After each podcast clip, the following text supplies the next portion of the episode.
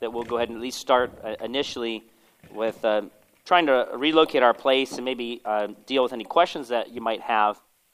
Um, I had, I believe that I covered or talked at least a little bit about Ruth. Maybe this was where I think we left off. But if you happen to know, if you have notes or something, uh, that would be helpful.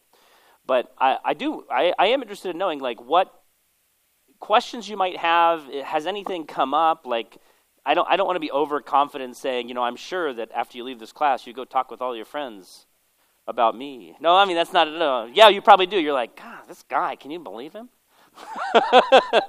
Who's that's right. Get him off the stage. No, I, I, am interested. You know, are, are there are there issues that that you would have liked to have raised, or, or, or things or questions that you have that um, that are on your your heart and mind this morning?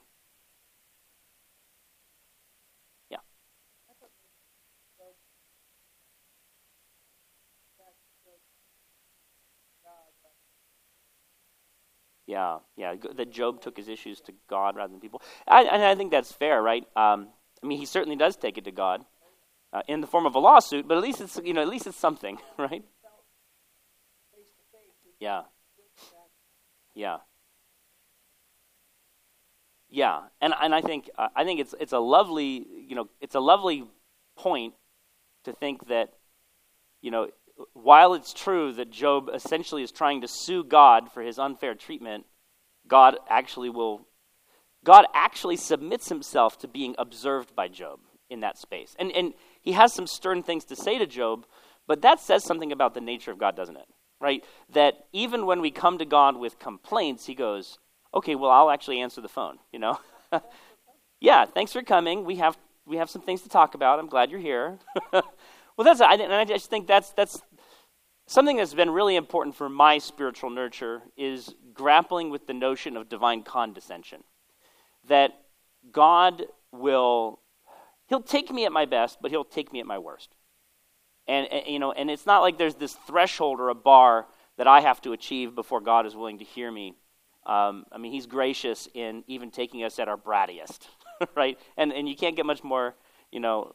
Well, you don't want to say you can get much more bratty than Job because look, I mean, that would diminish the man's suffering, right? He really did suffer, and there really are some serious questions about it, like, oh, God did a deal with the devil. Uh, I don't like that. yeah. it's a very rich book. There's, there's no doubting it. I appreciated what you said. By the way, what's your name? Sue. Sue, thank you so much for that. That's very good. Yeah, Job, Job is, is just as much a testimony about God actually wanting to be in relation with, with us than anything else. Yeah. Yeah. Anybody else? Any other thoughts?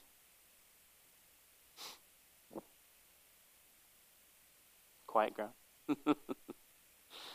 So Ruth, I think I think last time we were talking about Ruth, and I was pointing out that it's the story of a foreign woman who finds a place among Israel, and and that that's particularly interesting in light of other writings in the uh, in the writings in the Ketuvim. Um, we don't need to you know repeat that and go over it. Just kind of put that you know put that in your uh, notes, and, and we'll we'll deal with that in a minute. the next slide uh, is, is sort of like, okay, how, how in depth do I want to go with this? right? Song of Songs. A Song of Songs, also known as Song of Solomon. Um, I mean, it actually opens with the Song of Songs, which is Solomon's, right? Which, you know, in Hebrew, when you, when you say the X of X's, right, the Holy of Holies, you're saying it's the most something. That's their way of making the superlative. We don't, in, in at least biblical Hebrew, you know, we, we you know, in English we have good, better, best. In Hebrew they didn't have that, and so they said, you know, good, you know, good than, good of all goods, right? And that would be like their comparative superlative. So this would theoretically be something like the best song or the songiest song, right? Like that's a strange title. This is the songiest song I know. And it is, uh, and I've put in, uh, as I put in parentheses here, a erotic or semi-erotic love poem. And when we look at it just at face value as a liter- as a piece of literature, it is very reminiscent of uh, texts that we refer to as the Egyptian love poems, um, with its way of describing the beloved using natural imagery and its you know quasi erotic nature. It, it's it seems very much in company with a lot of that literature. But anybody that knows uh, this text and, and its place in the traditions of Judaism and Christianity knows that it's much more complicated than that because it's perceived differently than, than that. It's not seen as a straightforward love poem, it's, it's seen as something else. Uh, we think historically that, like the Egyptian love poems, that, uh, that these, this kind of literature would have served the purpose of training elite scribes.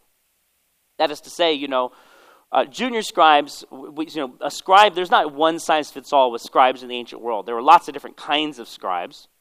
There were scribes that, you know, wrote out business, you know, accounting slips or receipts. then there were scribes who were composing, you know, royal inscriptions. And their abilities were different.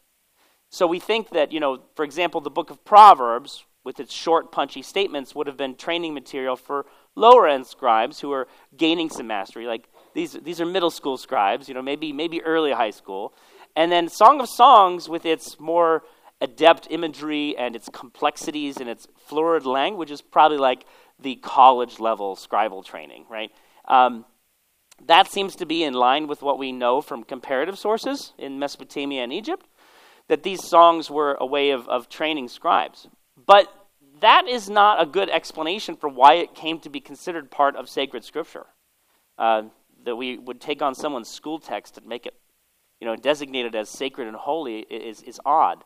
And, and historically speaking, um, the fact that there aren't really any references to God except one, and even then it, it's probably not really fully a reference to God, uh, and, and the fact that it's just erotic, it, it really did kind of make some people ask, you know, should we include this in the canon?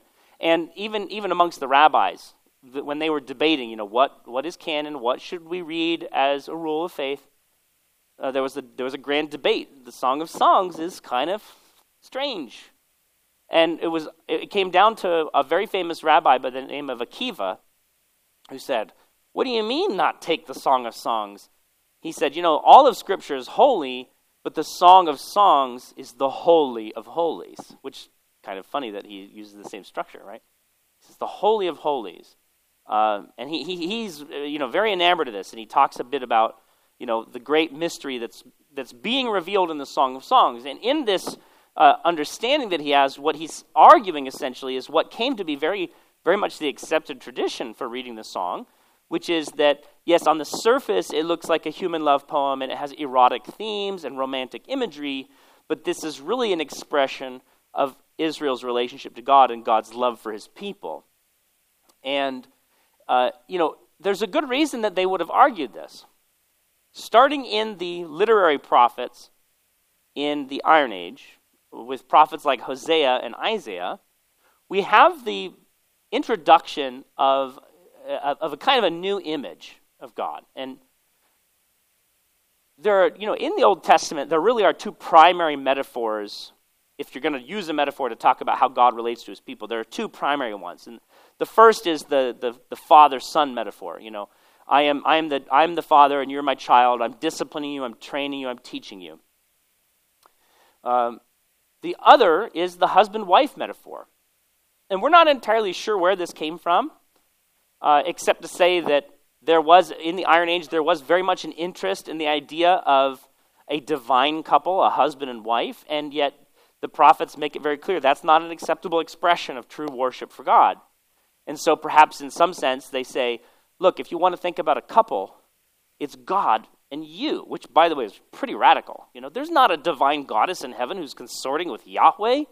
You're his beloved. And actually, there's, there's a really interesting pun. If you open up your Bibles, I'm just sort of going off the cuff here. And this isn't a prophets class, so what am I doing talking about prophets? Well, I cheated, so. Hosea chapter 2.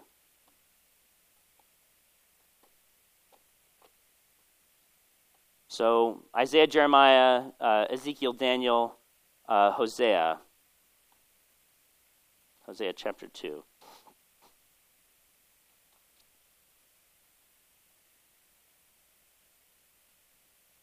The whole passage is a reflection about the woman who represents the people of God and God, the husband who represents God. The discipline that he's enacting because she's being unfaithful. And what it means to be unfaithful here, you know, what, is it, what does it look like for a wife to be unfaithful to her husband? Well, in this language, it's about she chases after other lovers, she's giving herself up sexually to these other men. But that's the metaphor. The thing it's actually seeking to describe is worship, faithfulness. And, you know, I, I like to tell my students, you know, when you read the Old Testament, you're going to encounter the word prostitution a lot, whoredom a lot. What you probably haven't learned in Sunday school is that when, in almost all of those circumstances, not all of them, but in most of those cases, the word prostitution doesn't have anything to do with sex. It doesn't have anything to do with sex. It is playing off the metaphor I'm talking about. It is unfaithfulness to Yahweh. It's worshiping other gods. When Jezebel, for example, think about Jezebel. I mean, can you get a better prostitution word, right, than Je- you name so, oh, that Jezebel. When I try to explain this to my millennial students, they don't understand it. So I'm glad to know that we're on the same page because you probably heard somebody get called a Jezebel once in your life. What is usually meant by that? She's a slut. I mean, I hate to say that so coarsely, but it's true. She's, you know, she's just a no. You, but who was Jezebel? In the Bible, Jezebel is we we think of her as being associated with sexual sin, but she's not. She's associated. You know this, right, Michael? She's Ahab's wife, and her big beef. I mean, her big beef is she doesn't like Yahweh's prophets. She kills them off, and she wants people to worship her God her god Baal. That was his title, Baal. It means, it means catch this, okay? It means master, but it's also the word you use for husband in Hebrew. He's the husband, right? So, but Yahweh doesn't like this. He's like, oh, excuse me, husband? No, thank you. And so, actually, at this point in Hosea, this is where we come back, right? So, Jezebel and her association with sex was actually not sex at all. It was about cultic infidelity. It's about worshiping someone besides Yahweh. And the reason that it becomes associated with prostitution is just because it's injected into the mold of this metaphor that the relationship between God and his people is the loving relationship between a husband and his wife. And so in Hosea chapter 2, in verse 16, in our Bibles, in Hebrew Bible, it's numbered differently. On that day, says the Lord, you will call me my husband, and no longer will you call me my Baal. Some of your Bibles may actually have a different translation. Does anybody have a different translation there? My master, maybe? Something else? 16. You'll call me my husband, you'll not call me my. Anything? Master, right. Well, it's the same. Okay, the difference is so in Hebrew it says, Lo tikreili. No, sorry. Yo, tikreili ishi. You shall call me my man. Velo tikreili od ba'ali. And you will no longer call me my husband in that sense. You're going to stop. And so it's, it's a reference. He says, you know, you have been confusing me with this other deity. By the way, his, his, that's his title. His real name is Hadad, okay, or Hadu, the storm god.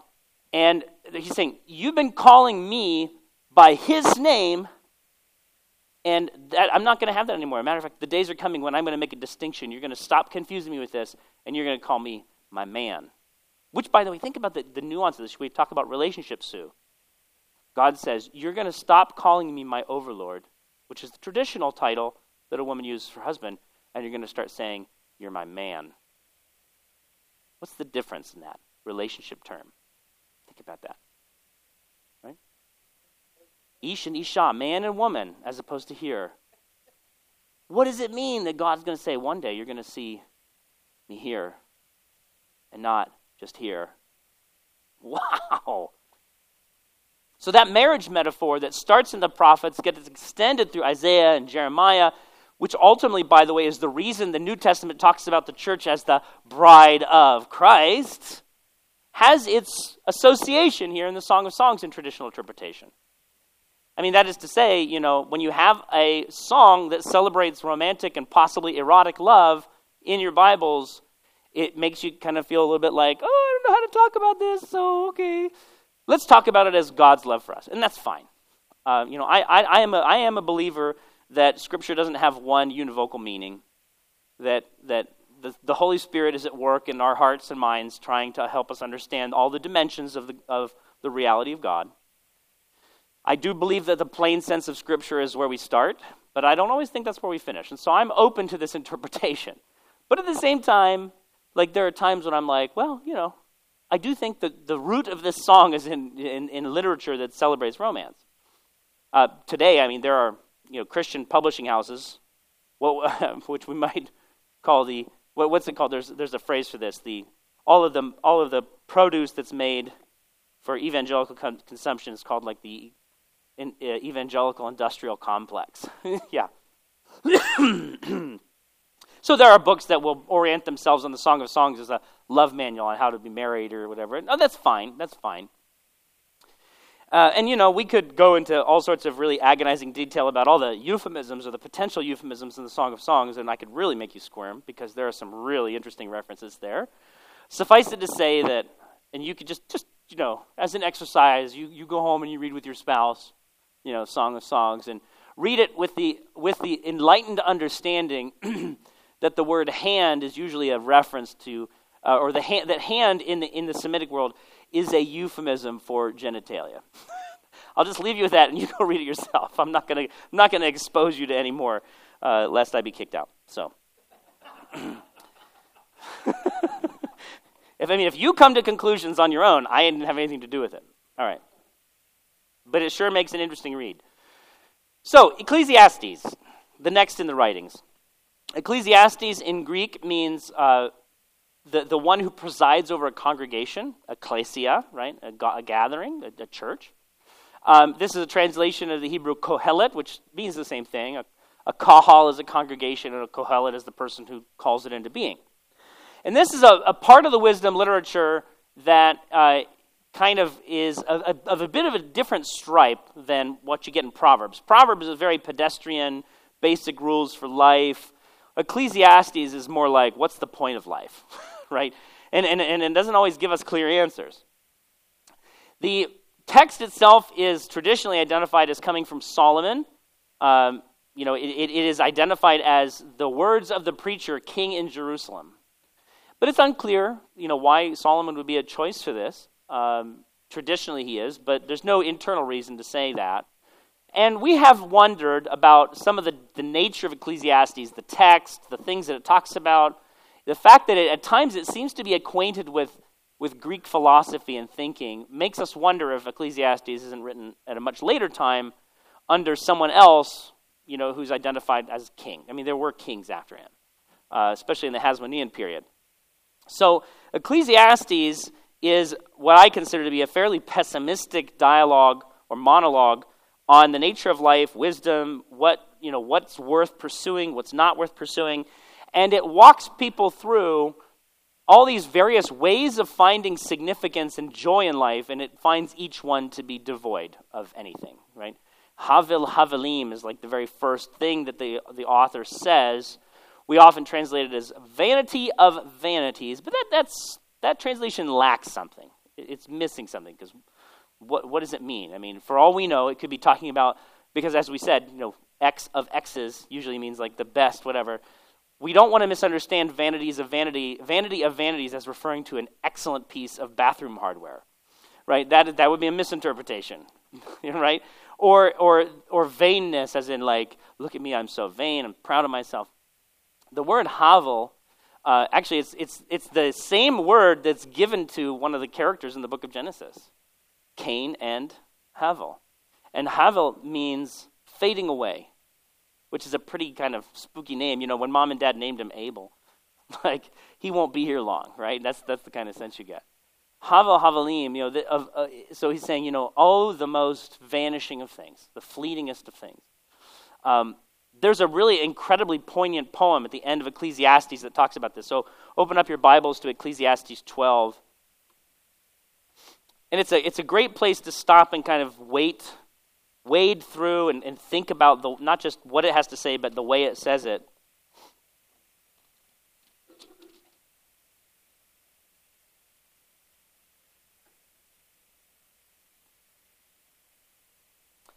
Ecclesiastes, chapter 12, verse 1. Remember your Creator in the days of your youth, before the days of trouble come, and the years draw near when you will say, I have no pleasure in them. Before the sun and the light and the light and the moon and the stars are darkened, and the clouds return with rain. In the day when the guards of the house tremble, and the strong men are bent, and the women who grind cease working because they're few, and those who look through the windows see dimly, when the doors on the street are shut, and the sound of the grinding is low, and one rises up at the sound of a bird, and all the daughters of song are brought low.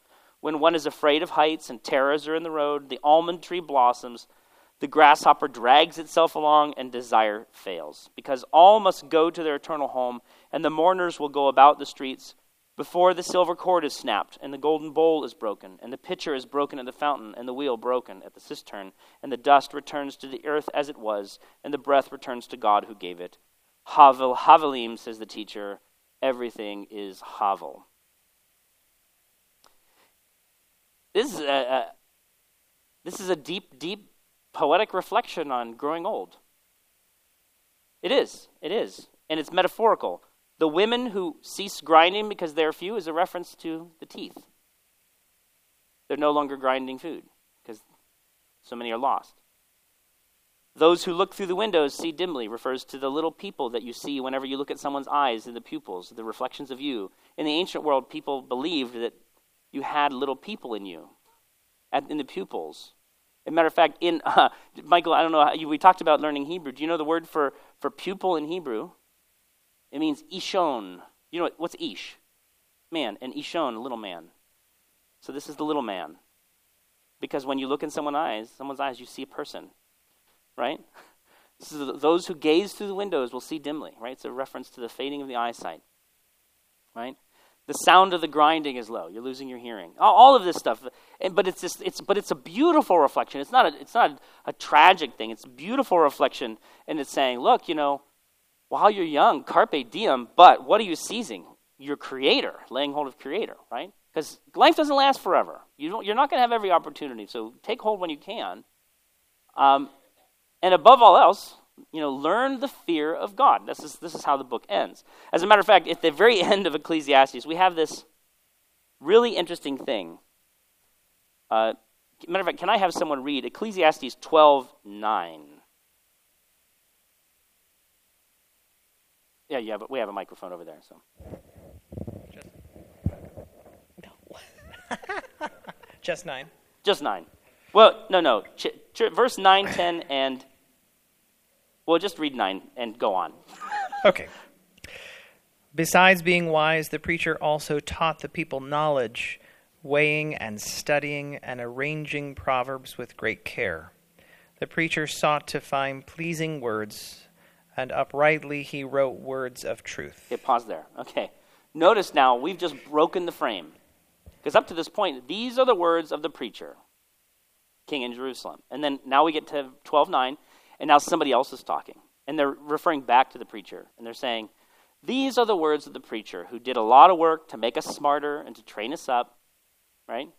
So whoever is responsible for giving us the majority of Ecclesiastes is not the person who laid their hands on it last. Someone else put it in a framework. And one of the things that's said next, Michael, if you can continue reading, really is it's kind of illuminating because it's, it's saying, look, you know, the teacher sought to, to find the best way he could to express truth. Now go on. The sayings of the wise are like goads, and like nails firmly fixed are the collected sayings which are given by one shepherd.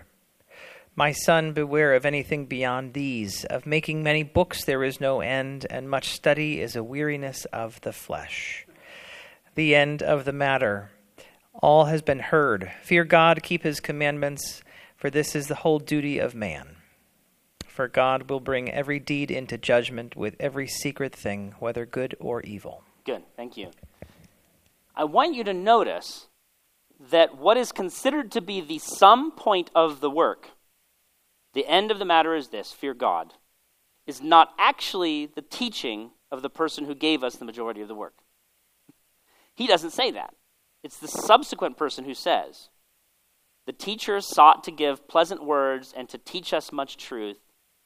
And then he says, The words of the wise are like goads. What, what's that reference to? Goads. like cattle prods or spurs. Right? This is this is his experience. I think he's revealing to us his experience of reading Ecclesiastes. Like, boy, that was sure painful. He said a lot of things. He, he, he tried to be pleasant. The words of the wise are like splintery metal in your sides. Right? Eh, the, the words of the wise are like goads. And then he says, they're like nails firmly fixed. Right? Like, you, you, you know, you can't escape them. Like, they're locked in. You can't change them. It's just boom, they're there. And, he, and then he says this Look, my child, whoever's reading this book after I've given you the introduction and the conclusion, let me just tell you this. There's going to be a lot of books in the world, and a lot of people are going to pitch a lot of ideas, and it's going to suck you into a hole from which you'll never escape. right? So, as wise as this man is, who's given us wonderful things to think about, and he's challenged us and he's gripped us, remember at the end of the day, the thing that matters most is fearing God and keeping his commandments.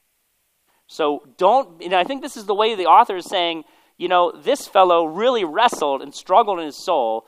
This book is not an invitation for you to similarly suffer, but to learn a lesson from him and realize that what matters most at the end of the day is fearing the Lord. Okay? With all the complexities of what that means, right? Fearing the Lord doesn't necessarily mean the same thing as being afraid of the Lord. Uh, you know, it, it, it has some nuance. So, keeping his commandments, that's the whole duty of everyone. And God will bring into judgment anything that's secret, good, or evil. Essentially, just look, you know, the preacher in this book spends so much time looking into everything and he cannot find the meaning. And by the way, I've done this, right? I told I, my, one of my favorite stories about, like, how would you say, going off the beaten path or, um, you know, uh, missing an action moment. I was working on my dissertation and I, I got super hyper because I'm, I'm like this. I, I get super hyper focused. I'm laser beaming in, and you know, five hours go by. I'm supposed to be writing my dissertation. Five hours go by. My wife comes into my office. She says, "What you doing?" I am on the internet and I'm looking at Flickr, the photo sharing website.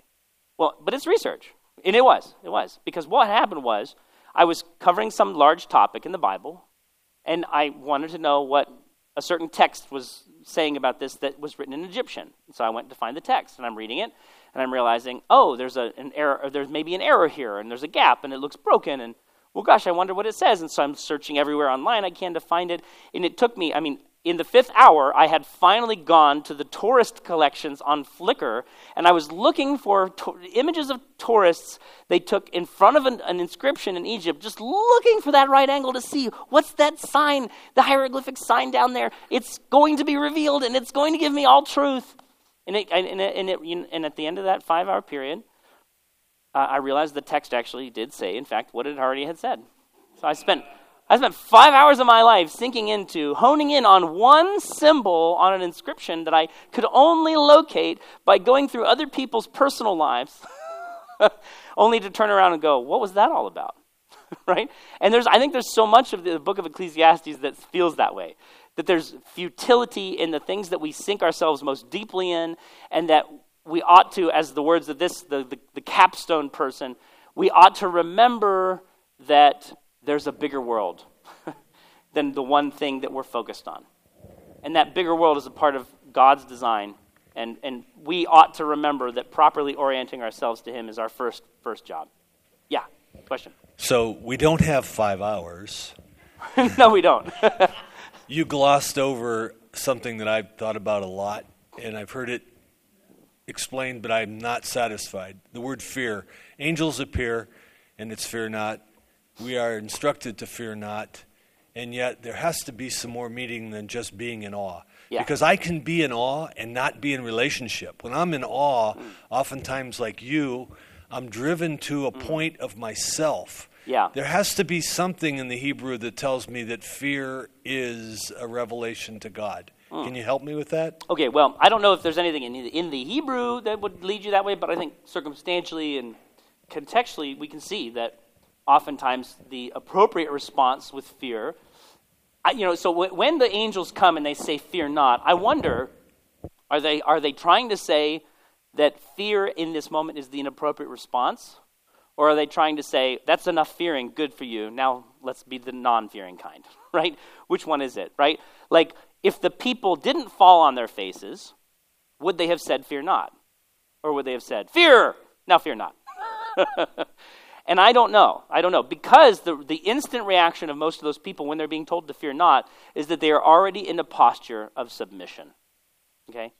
I have a feeling that when God when God deals with someone who is in submission, he has something different to say than to someone who is not in submission. Right? I, th- I do think, I really do, that fear of the Lord, yes, I think awe is a good is a good understanding of it, but I think it's awe in submission. It is it is being prostrate before the Lord, bowing before the Lord. Uh, it's placing Him first. It's reorienting around the compass of God. Right? He's the center. Um, and the reason I say that is one of the passages that, that really perplexes me in terms of the fear of the Lord is uh, in Deuteronomy 14, which is the, the law of the tithe. And it says, you know, that uh, you should, every year, you should set aside a tenth of your wine, grain, and oil, your produce, and anything you do, set it aside as a tithe, literally a tenth.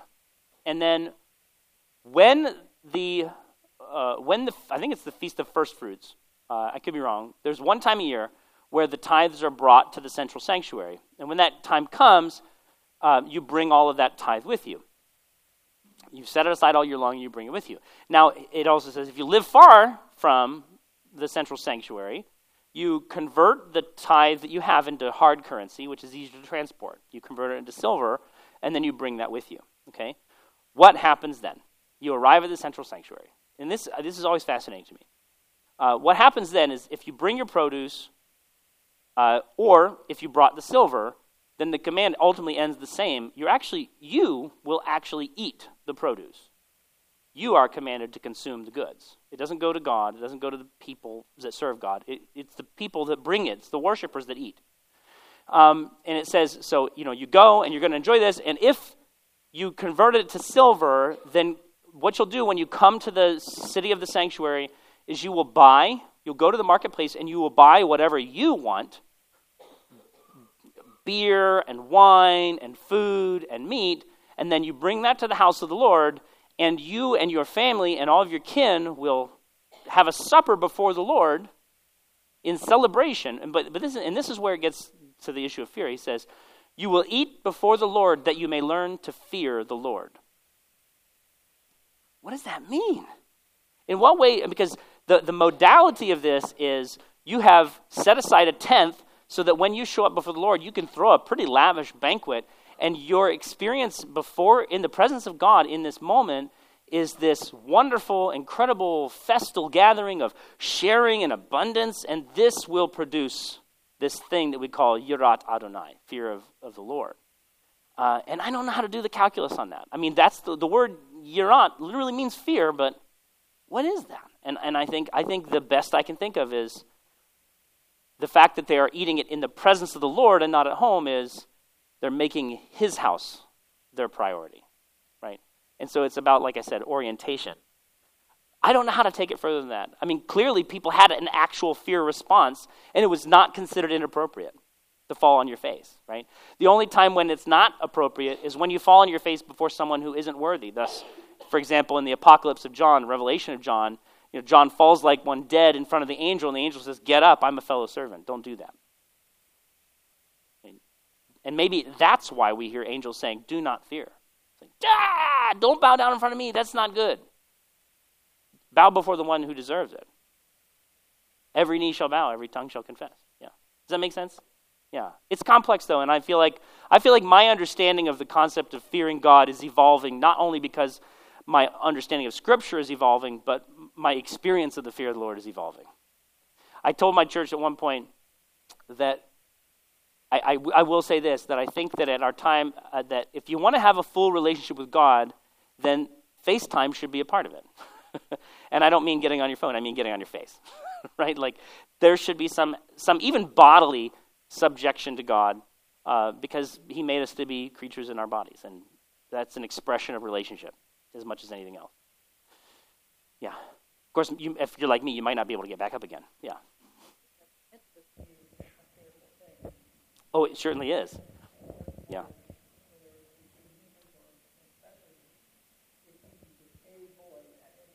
Yes, absolutely. To avoid the intimacy is safer. Right? There's something very fearful about having an intimate relationship with anyone. I mean, like my wife, I, mean, she's such a wonderful and kind and loving woman that I never really have to think about this. But there have been times where, you know, maybe we'll have a difficult fight or something, and I go, she could destroy me. you know, she knows so much about me. She knows every flaw, she knows every weakness, she knows all my history. You know, if she wanted to be wicked, I'd be in real deep doo doo, right? There's some fear in that, right? Because it's surrender. It's surrender and vulnerability. Yeah. Yeah, you're there. You're what they don't tell you in those premarital counseling, you're going to get to a point of no return where you're going to, it's like mutually assured destruction, right? that's right, that's right. every, every, every husband and every wife has a red phone. Right. So uh, the issue with, with Ecclesiastes, you know, being kind of a pessimistic thing, you know, it's easy to misunderstand, it's easy to misapply, you know. I am myself, I'm not always entirely certain what to do with the theology of Ecclesiastes. There's some things that he says, and I'm like, oh. You know, for, for, for example, for Ecclesiastes, like, there's very little afterlife concept for this person. He doesn't think about the afterlife as important or valuable at all. He says, you know what? It's better to be a living dog than a dead lion. That's what he says at one point. He says, you know, this life, it's all you get. It's all you get uh, you eat. I mean, he's the one who's giving advice, like, and he literally says, "Eat, drink, and be merry, because tomorrow you die." And then Jesus says, "Don't think that way." so, what does it mean, right? And I mean, and I think that's a part of recognizing that the meat of Ecclesiastes, the meat of Ecclesiastes was one person, and then the framework of Ecclesiastes is a second person.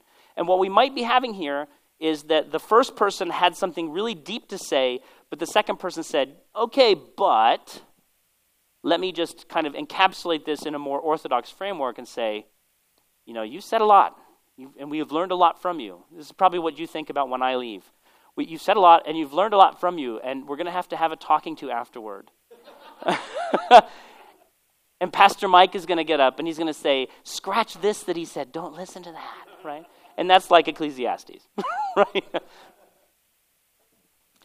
And I, and I, and I appreciate Ecclesiastes because it's rich, because it's diverse, because it's challenging, and because it also pushes us in our understanding of what Scripture is and how it works, and the complexities of authorship, and the fact that it goes through cycles, and that, you know, and I say, you know, like when I teach my students and I say, hey, this book was this originally, and then it was edited to be that, they go, that just really, you know, boggles the mind. I said, why, if you believe that God can inspire an author, why can't he inspire an editor? Is there some big difference?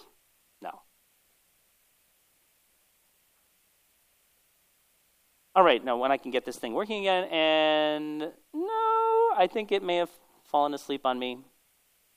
Hmm, is that a possibility? Lamentations. I think it just ran out of batteries because I'm not getting a laser anymore. Okay, so, oh, I'm so sorry. so sorry about that. That was intended to cover the mic, not to actually blow your eardrums out. Sorry about that. Yeah, fear the Lord, right? You, you always have to be ready. I was, I, was at a, I was at a church once where the pastor was giving a sermon, and uh, we happened, there was a train station, or not, like it was a train line running right behind us. In the middle of his sermon, he happened to be preaching about the second coming of Jesus. And then the train went, Woo! and he goes, I'm ready, Lord. oh, it was just a train, never mind.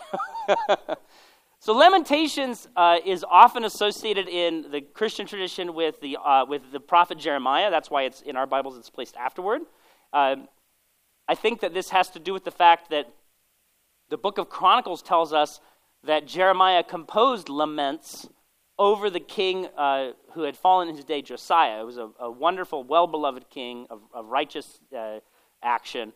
And so Jeremiah mourned him, grieved him, and composed lamentation over him.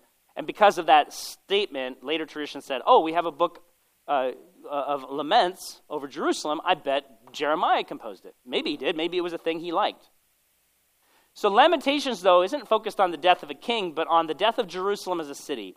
And Jerusalem in this is depicted as a, as a woman who's been robbed of her young and she's been left laying in waste. Uh, in the, the, idea, the idea of taking Jerusalem and making it a woman probably in some way has something to do with that marriage metaphor, too the idea of God and uh, God and his people, husband and wife. And again, this comes up in, in the rest of Christian scripture as well, in the book of Revelation, right? I saw the new Jerusalem descending out of heaven like a bride. Right? So God God marries his people, or the idea is God is God is in love with his people like a husband loves his wife, but his people and a city are often kind of intertwined, right? Um, I can't remember if I said this or not before when we were maybe talking a bit about Psalms. One, of my favorite hymns uh, glorious things of thee are spoken. Okay? I love that hymn. But I don't know if you ever stopped to realize what it's saying is it's, it's not, you know, we have some hymns that we just think, oh, this is, this is praise of God. But that glorious things of thee are spoken is not really about praising God. It's about praising the city of God and how glorious it is to be a member of the, the family of God, which is still worthy of some sort of celebration, right? Glorious things of thee are spoken, Zion, city of our God. He whose word cannot be broken formed thee for his own abode. Right?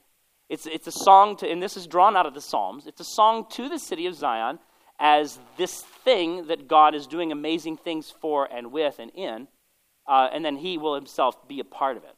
And, and that, that's an expression of you know, the, gl- the gloriousness, the greatness that was membership to this community that was defined by city walls, right? And Lamentations is the flip side. It's been ruined, it's been destroyed, it's been crushed, it's been deprived. And we have no hope. We've been cast abroad. The whole poem kind of it it it, it digs down deep into a hole uh, and then it kind of climbs back out. But at the center of it, or in chapter three, pretty much the dead center of the book, we have this particular statement made about how the Lord's faithfulness is new every morning. And, you know, great is thy faithfulness, right? Your, your, your, your, your faithfulness is new every morning. And it's this moment where the poet is, is untangling these feelings of sorrow and depression and discouragement and saying, We've lost a lot, but God is still good. And we have a hope for renewal in the future. We have hope that. No batteries. no, that's all right we have a hope in the future. We have a hope for restoration. We have a hope that, that the God uh, who, who made us and formed us would return to, uh, to, to be comforting to us again. Now, this is uh, written primarily in a very specific Hebrew meter called the Kinah meter, which is uh, it's a strange concept. The way they do metrics is different than like classical, like iambic pentameter or anything like that.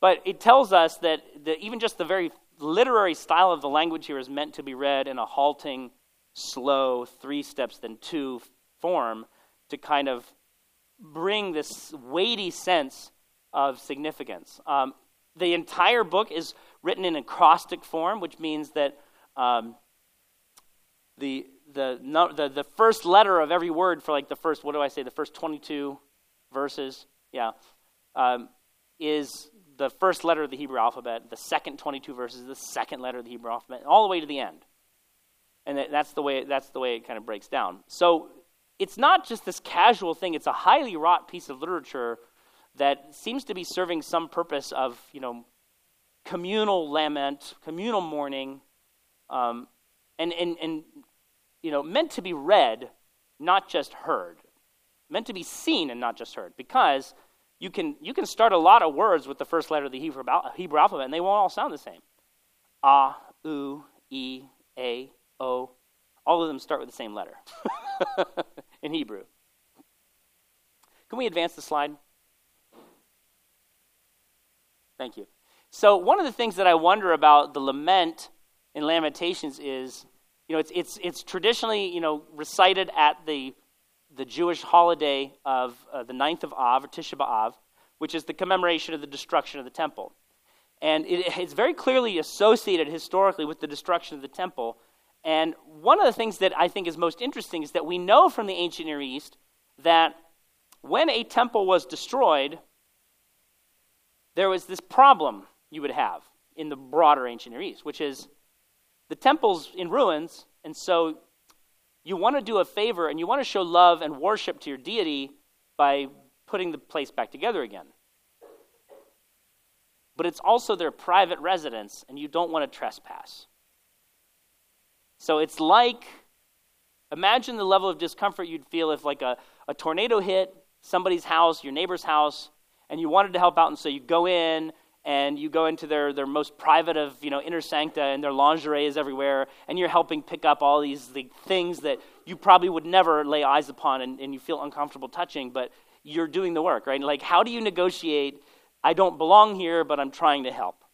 And that is where the laments come in oftentimes in the ancient near east people actually were anxious about going into the holiest places because they felt that if they did this in a way that wasn't appropriate that god would strike them dead and so they spent days preparing for this action by singing and chanting laments, expressing their great sorrow. Hey, we're sorry to do this, but your temple was destroyed.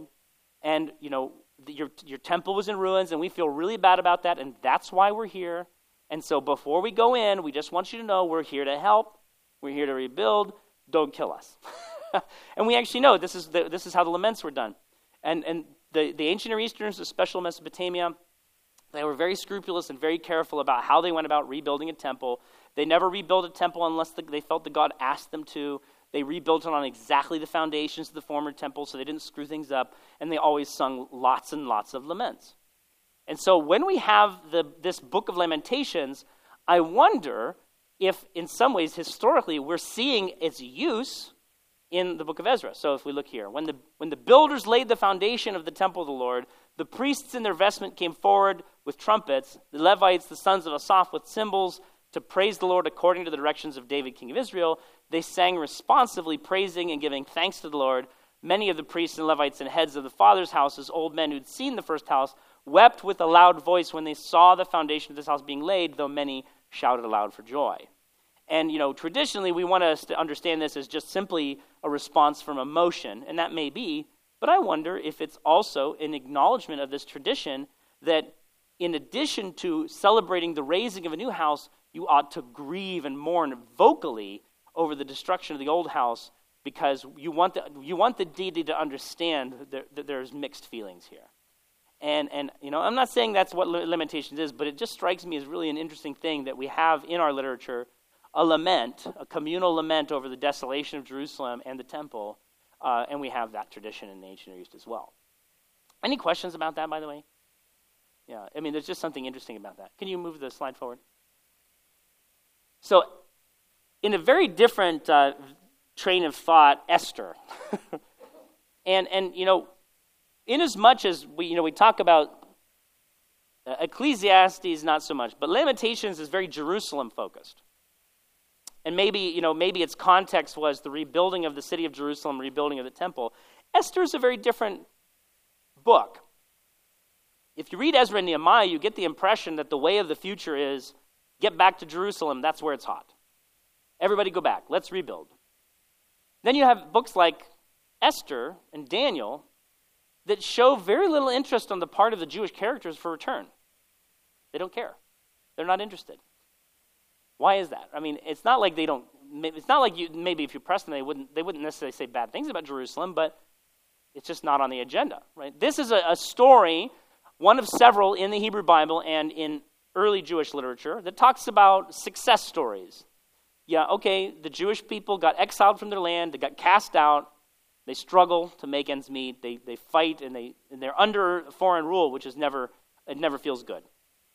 But you know, look at Daniel. Look at Esther. In, in a lot of ways, I'm actually teaching a course right now on Second Temple literature. These stories feature really highly in that because these books kind of, I think, were guidebooks on how to, how to be Jewish in a culture that didn't accept that very well. You know, how did you construct your identity in such a way that you prospered and you flourished in spite of the odds set against you?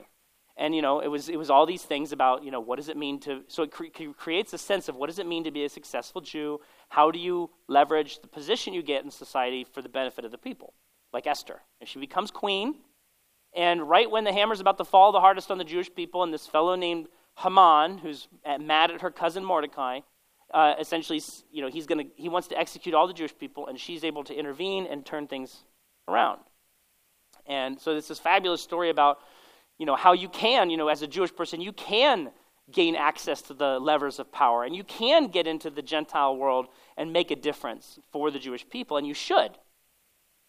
Of course, the, the, the, the sort of interesting contrast is, I said before with respect to Ruth, you know, in Ezra and Nehemiah, foreigners are said to not belong to Israel. And these men who are women, uh, these men who are married to foreign women are told to divorce their wives and kick their children out of the house and get out of here. You don't belong. And then we have in our Bibles, the same Bible that Ezra's in, we have Esther marrying a king of Persia who's pretty pagan, right? And it's a great, great, great thing that it happened because if it hadn't happened, then everybody would be dead, right? So there's some tension here. There's tension. And I don't know, you could argue, maybe, and maybe this is something that needs to be said, you could argue that Jews outside the Holy Land had more flexibility than those inside the Holy Land. That intermarriage on the sacred territory was a bigger risk because that was more close to offending God than if you do that over there. Maybe that's true. Maybe that would resolve our tension, but we just can't we can't say that for sure. We do know that Esther is a Jewish woman married to a non-Jewish king of Persia and that it, it really is a kind of a striking example of, of a, a way a pattern that one might use how to, how to negotiate these threatening forces that threaten the people of, of uh, Israel, the Judeans. So, what is kind of troubling about this book, aside from the fact that it is pretty much a long reflection on what a Jew is to do when someone wants to exterminate their whole race, which kind of tongue in cheek, right? I mean, this is living history. It also raises some, some challenging issues because Esther's response isn't just to negate Haman's request, but to make sure that Haman and everyone who's related to him will be executed. Wipe them out. And, and there's a principle, um, there's a principle that actually is, is found in the Talmud uh, about sort of what are the parameters of killing, when it's permitted and when it's not. And, and you have this phrase, imba laharogha, hashkem lahorgo if someone rises up to kill you, you are permitted to strike first and kill him. Okay? If, if, self defense, striking self defense. But the question is, is what? How do we define that, that, that, that moment when we realize that other person is coming to harm me? Okay? And the reason I bring this up is that in modern Israel, that phrase, hashkem lahoreg, laharog, hashkem laharog, is actually used to justify striking out against Palestinians that might one day become a threat. Arise and kill first. That is actually used, I mean, it's in newspapers, okay? It's in policy manuals. Hashkem laharog. Rise up and kill them first. There's a danger in that. Where do we draw the line? How do we know? Right? So, in as much as Esther emblemizes, you know, success, it also kind of gives us this, this question of you know, what is the proper response? You know, is, is the proper response to imminent violence to overcome it and then enact it? Can you move slide forward? Boy, we are really running out of time. This is not a great time to be talking about Daniel. I mean, Daniel is very complex literature. Um, so let me just say this. So, uh, like Esther, Daniel is largely a story of Jewish success in exile what that looks like and how to manage it. And it has all sorts of vignettes, like, um, you know, Daniel chapter 1 is essentially a, a, a bit of an essay on um, why keeping Jewish food laws is a really great idea when you're amongst pagans and how God will bless you for it, right? Because it, there's this bit about him not eating the meat or drinking the wine at the king's table and eating only vegetables, which, you know, of course, has given birth to the Daniel plan. You guys are familiar with this, right? Daniel plan. You ever heard of the Daniel plan? So apparently, the Daniel plan is like the Bible's way of dieting, right, or something like that. Well, I mean, really, what Daniel was doing was saying that these were unclean foods and they weren't fit for a Jew to consume. It had nothing to do with his health. Uh, it was all about his religious devotion. So it was a great marketing campaign, though. Anyway, alongside uh, literature like like Esther and Daniel, we have other books like Tobit and Judith, which are apocryphal works for the Protestant church, but also do the same thing. They talk about Jews in exile, how they got along. In our case with Daniel, we have the added feature that Daniel, uh, Daniel written in the post exilic period, happens to be one of the two books in the Bible that has a significant portion in Aramaic. Uh, Ezra is the other, uh, but between the two, Daniel has the longer section in Aramaic. There's been a lot of questions about this. Why? Uh, Daniel chapter 1 in Hebrew is in Hebrew. Daniel chapter 2 up to verse 25 is in Hebrew, and then after in Aramaic, all the way up through chapter 6. And then chapter 7 is in Hebrew.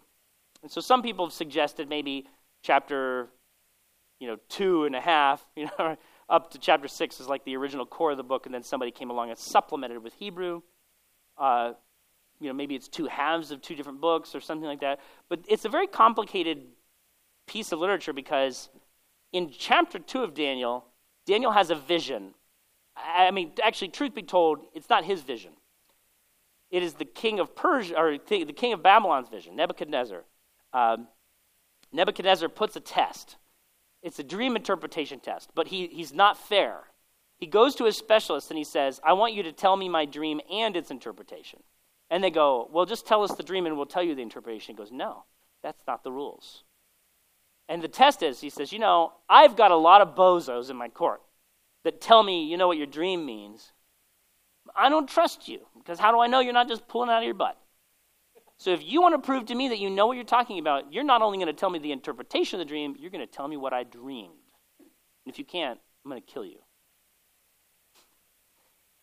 By the way, Daniel's response to this, when he finally catches word, he brokers a peace because the people that are on the axe are not friends of Daniel because Daniel has success where they failed and they don't like it. So they're going to go kill Daniel. He finds out. He runs for cover. He gets an associate. The guy, you know, he's like, okay, look, this is the deal. I'm going to give me a, a moment with the king. So he goes before the king. He says, King, my lord the king, I'm going to tell you your dream and its interpretation, but on one condition. If I come through and I'm successful, don't kill these other men, these, these other astrologers and magicians. Don't kill them. Keep them alive. Now, this is the way that he's trying to be as a good Jew. This is the model he's striking. That make friends out of your enemies. Overcome the animosity. When it is falling to you to either throw these people under the bus or save their lives, you always save their lives in hope that this might actually produce something good in the end. And so Daniel uh, tells the interpretation of the dream, and he tells him the dream. And it's that dream, this dream of a statue with multiple parts, and each part represents a kingdom, that will be unpacked in Daniel's chapter 7 to 12. There's an intimate relationship. It's almost like Daniel keeps having a reoccurring nightmare, and that each of these aspects is, is unfolding a new part of the dream. And in this, Daniel not only reveals like what this particular king is wondering about, but the book of Daniel gives excruciating detail on the rise and fall of kingdoms from the time of Nebuchadnezzar until the rise of the Jewish monarchy under the Hasmoneans. And I mean, he, he identifies, not by name, but he identifies Alexander the Great, Alexander's main two successors, Ptolemy and Seleucus. He identifies when Rome fits into the picture. He identifies when Jerusalem will be sacked by Antiochus IV. Detail after detail after detail. Very, very odd. Unlike any other prophetic book. And this is probably why Jews don't see it as prophecy, they see it as something else. We typically call at least the second half of Daniel apocalyptic literature because it is filled with vivid imagery and symbolism and a way of talking that also correlates with a vision of an expected day called the day of the Lord, when, when the great plan of God will be sort of enacted and a kingdom will rise that will never end. But there's so much complexity about this that we're going to have to wait for next time to talk more. Okay, thank you so much for today. Be safe in the weather. If it gets colder, I'm not sure how much longer I can take it. I might have to move to Florida before next time.